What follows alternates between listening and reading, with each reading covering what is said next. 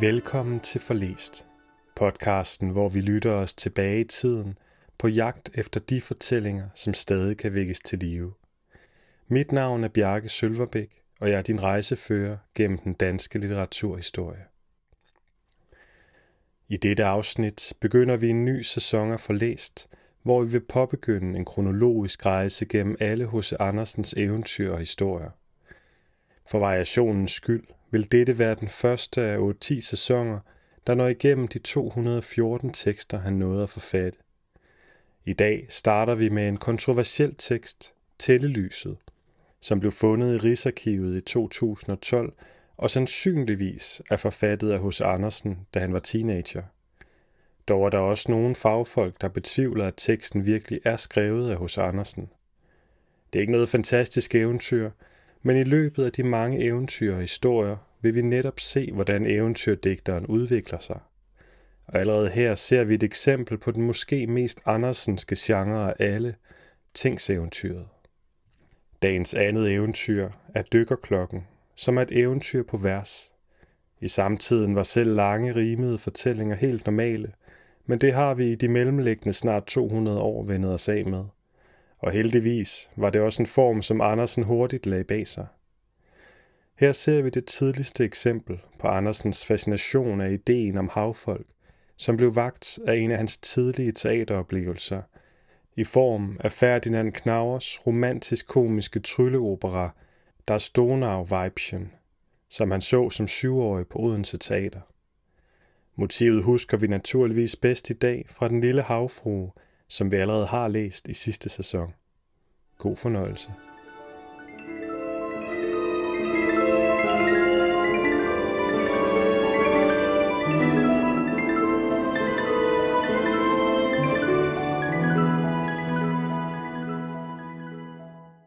Tællelyset til Madame Bunkeflod fra hendes hengivne, H.C. Andersen.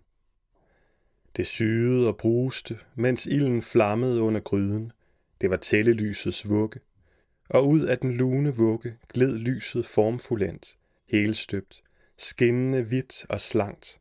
Det var dannet på en måde, som fik alle, der så det, til at tro, at det måtte give løfte om en lys og strålende fremtid.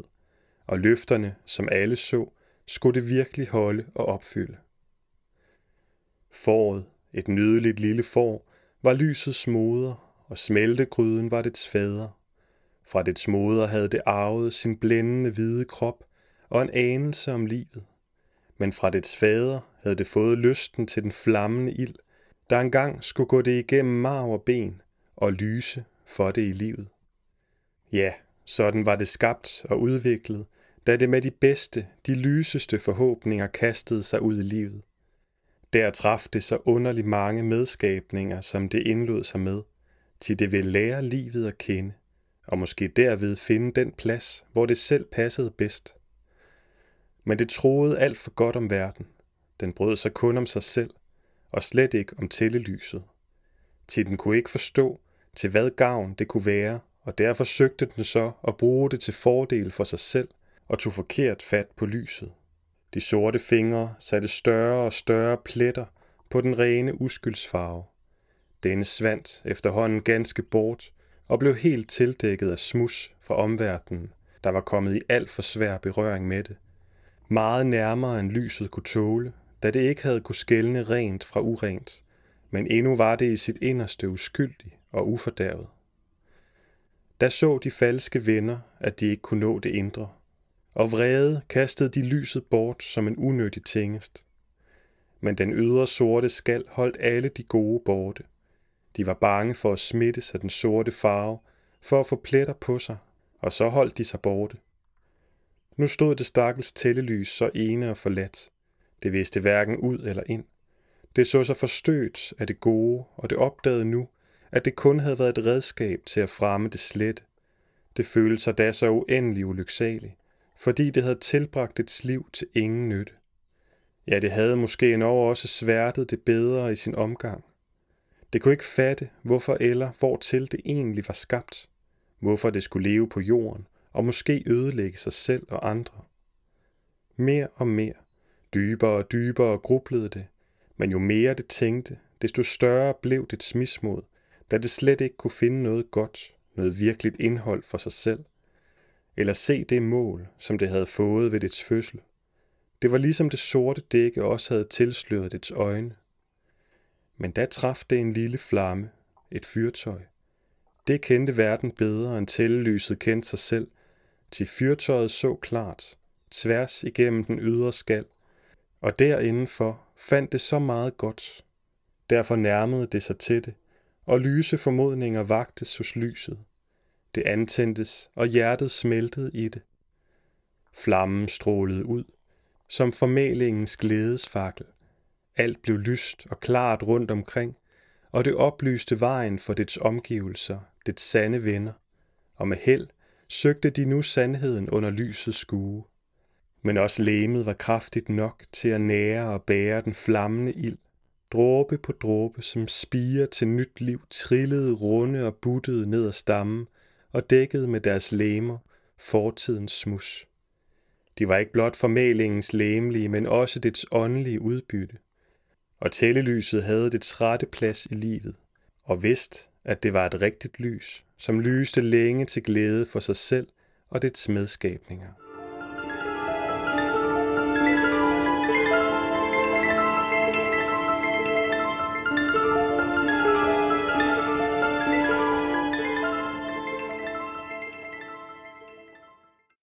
Dykkerklokken. Et eventyr på havets bund. Det var i året, ak, nu kan jeg året ikke huske, men månen skinnede ret smukt på træer og på buske, hvor jord er intet paradis, som pros tit lykken lyser. Om sommeren man har for hit, om vinteren man fryser. At melde i en elegie, hvor tit vi her må græde, det nytter jo til ingenting, kan ej en kristen glæde. Det var i året, som du ved, jeg ej kan rigtig huske. Jeg gik om aftenen en tur imellem krat og buske. Det hele liv stod klart for mig, men jeg var ej fornøjet. Dog muligt var det Nordens vind, som fik mig vand i øjet. En tanke gik, en anden kom, og for mig kort at fatte – til sidst jeg på en kampesten mig tæt ved havet sat. I ilden er der lidt for hit, på jord, som sagt man fryser. Og stige i en luftballon, nej nej, mit hjerte gyser. Dog muligt, at på havets bund, i sikre dykkerklokker, sit liv man på kulturner går, og ej som her på sokker. Så tænkte jeg, og rejsen blev til næste dag belævet i dykkerklokker, som man ved, kan vandres gennem havet. Af klart krystal var klokken støbt, de svende frem den trække. Tilskuere på kysten stod, en lang, en broget række. Snart var det hele bragt i stand, jeg sad så lun derinde. Nu gled der snoren, trissen pep, jeg blev så sær i sinde. For øjet var det sort som nat, og luften pressede sår. Den trykkede som hjertets sorg, det lettes ej ved tårer. Det var som stormens orgel slog, jeg kan det aldrig glemme. Som når i ørkenen en orkan med rovdyr blander stemme. Men snart jeg blev til tingen vant, og dette så jeg gerne. Højt over mig var ravne sort, det bruste i det fjerne. Der solen stod så rød og stor, men ej med mindste stråle, så at man uden sværtet glas i hoheit kunne tåle. Mig syntes stjerne himlen hist i sin studenterkjole, lige asken af et brændt papir, hvor småbørn går af skole.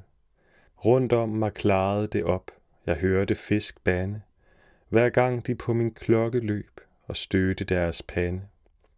Men skæbnen, ak, det slemme skarn, misundte mig min glæde, og som en sværfisk var hun nu ved klokkens snor til stede.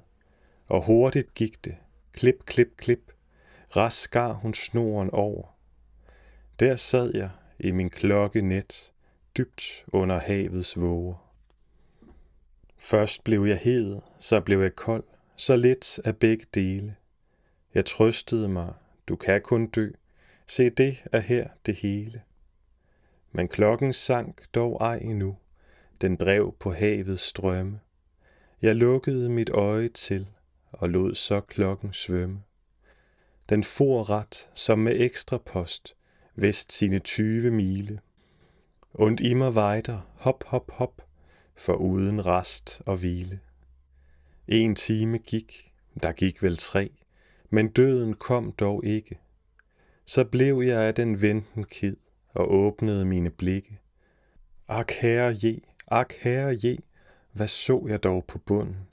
Den første halve time, jeg som slagen var på munden. Dybt under mig var bjerg og dal med skove samt med byer. Jeg damer så spacere der med store paraplyer. Hist lå en skov, halv rød, halv hvid, af dejlige koraller, som frugter hang på grenene, purpur muslingeskaller. Små piger gik på gaderne med sjaler super fine. De rendte i tankerne mig straks, Agnete med Undine. Hist stod en mængde lærte folk, som så på mig med kikkert. Et luftsyn eller en komet, jeg forekom dem sikkert. Og nu med et de springer op i vejret mod min klokke. Dog rundt omkring mig så jeg kun en mængde fisk sig flokke. Man sprang, man kom, men fisk det var, makraller, torsk og flønder. Til sidst jeg tingene begreb, som her jeg nu forkynder. Når fisken rører havets bund, den går som vi på tvænde, men stiger den syv fagne op, den bliver en fisk behende. Da slidt jeg så, blev jeg så sær, jeg hørte hjertet banke, og i mit hoved kom måske den lidt bizarre tanke, om ligevis ej mennesket, som hist på jord spacerer, når han i himlen trækkes op, som flynder debuterer. Til når vi ser på tingen ret, vi er fisk i grunden. Den hele luft er som et hav, og jorden er jo bunden. Med et min klokke nedad for, den blev for tung for vandet, og som Münchhausens hest den hang på klokkespiret strandet. Dernede holdt vandet op, det hvilede på buer. Vandpiller bar det hele hav, det syn endnu jeg skuer. Den vægter trak mig ved mit ben, så jeg gled ud af klokken. I tårnet løb nu alle op, og jeg stod midt for flokken. Man følte på mig, undrede sig, men snarlig man opdager. Jeg var et ægte menneske, slemt stod nu mine sager. De rådslog ak, til sidst på fransk udbrød et mandligt væsen. Tilgiv, at han for rimets skyld lidt snøvlede med næsen. Du er den første, som til os vi levende så vandre. Nu kan du se, at torsk og sild er mere end du og andre. Frygt ej, at vi vil æde dig, nej ingen her det lyster. Først når vi går fra dybet op og søger landets kyster. Og smitter eders glupske sind, vi æder da vor næste, som fordums eders adelsmænd og de katolske præster. Dø må og skal du, det er vist, selvom du guld kan græde, til ret på kanibalsk maner, hist oppe i os æde. Ha, hævn er sød, vi har en flod, som bruser frem med torden. Den kaldes lette her til lands og kommer ned fra jorden. Der skal nu ned hver dråbe, der er himlen forbandet. Tit har den næsten druknet os, som dog er vand til vandet. Han tav, og nu lød der et brøl, sådan a la spontini. En virvel fuld af dyb effekt, som skaden sagde en Rossini. Soldaterne fra vagten kom, her stod jeg som en sønder. Min dommer sagde mig farvel og gik, det var en flynder. Nu blev jeg ud af byen ført, fuldt af en talrig skare. En pep, en skreg, de gamle græd og bad, Gud os bevare. Snart var jeg ved det store mål, man bandt mig ben og hænder. Jeg blev så kold, en tappenstreg slog alle mine tænder. Men det var kun et øjeblik, snart kom min ro tilbage. En herlig hvile ventede på mange tunge dage. Vort liv er kun en morgendrøm, hvor i vi tit må græde. Er natten endt, vi vågne skal, til livets bedre glæde. På jorden savner ingen mig, jeg stod jo der så ene. Brus derfor, elv, din vilde strøm, hen over mine bene. Jeg så, hvor floden rullede fra klippens dybe hule. Med broede skær de bølger steg, de hvide var og gule. Dog længe stod jeg ej på land, barsk tog man mig i frakken, og hovedkuls i floden ned, jeg styrtede fra bakken.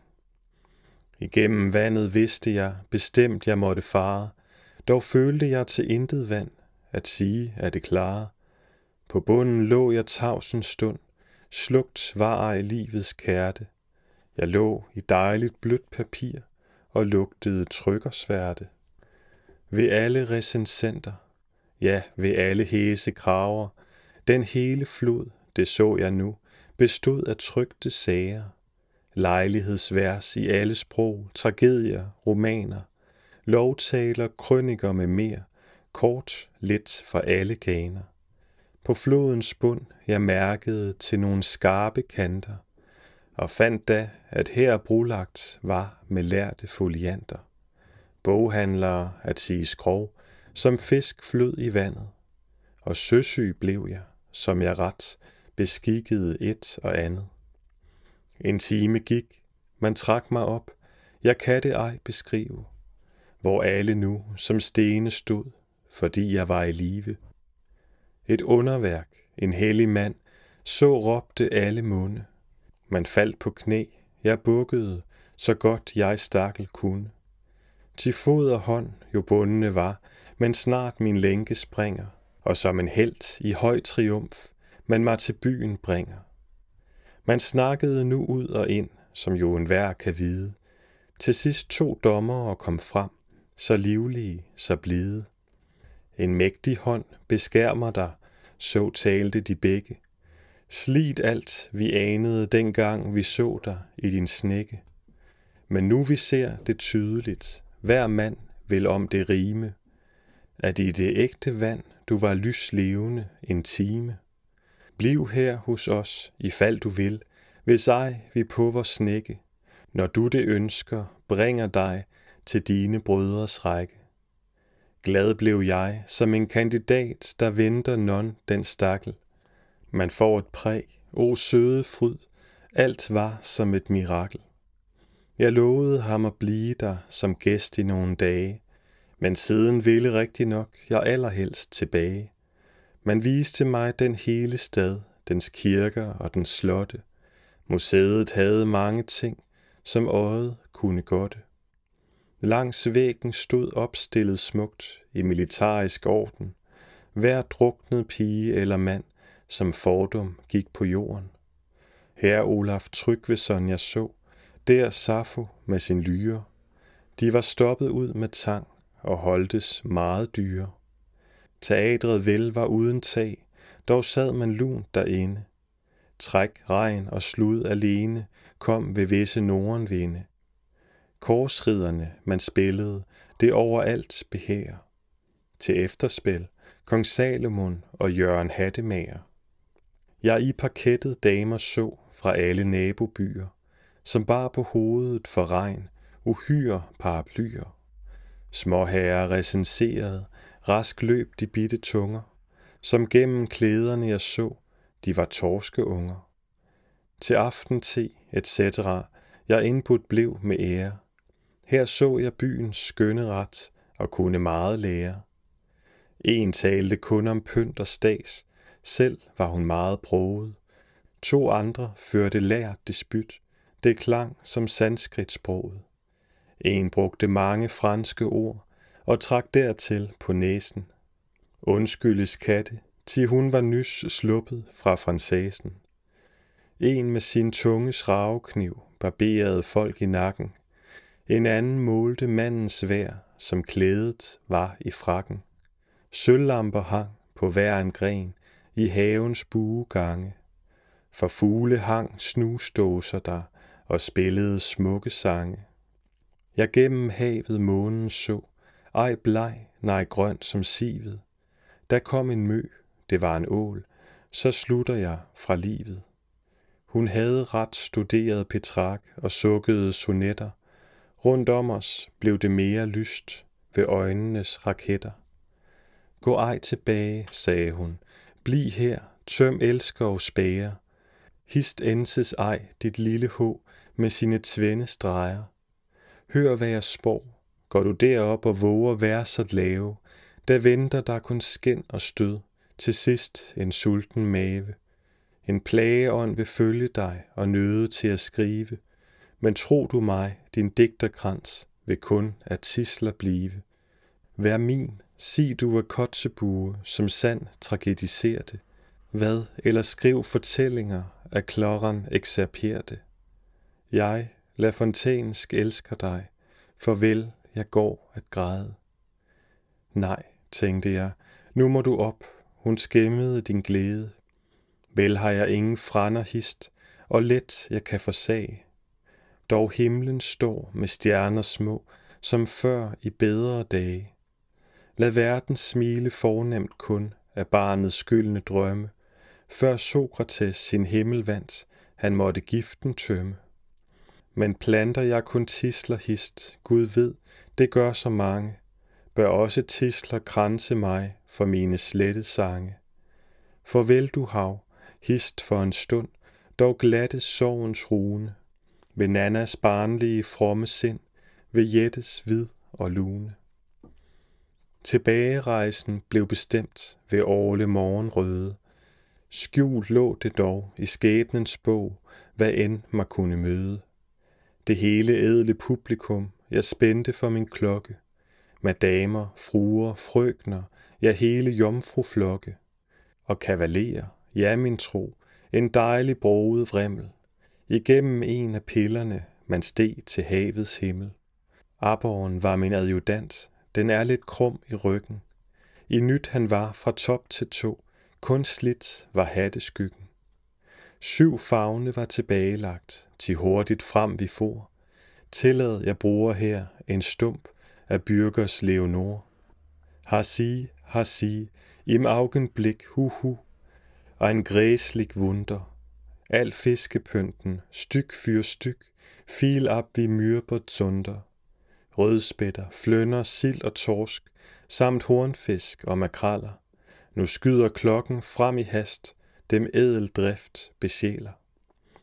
Jeg kom i land, bød dem farvel, min tårer rand på kinden. Dog bed en ål mig i mit ben, det var vist til skerinden. Her står jeg da, den kolde vind mig skarpt om øret blæser. Jeg håber ingen spiser fisk, som dette karmen læser.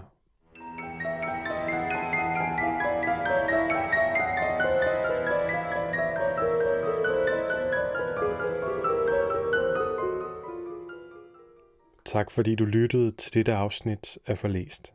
Hvis du vil vide mere om hos Andersen og hans eventyr, kan du læse mere på forlæst.dk. Her kan du også skrive til mig, hvis du har kommentarer til afsnittet eller har forslag til, hvad vi skal læse i fremtiden.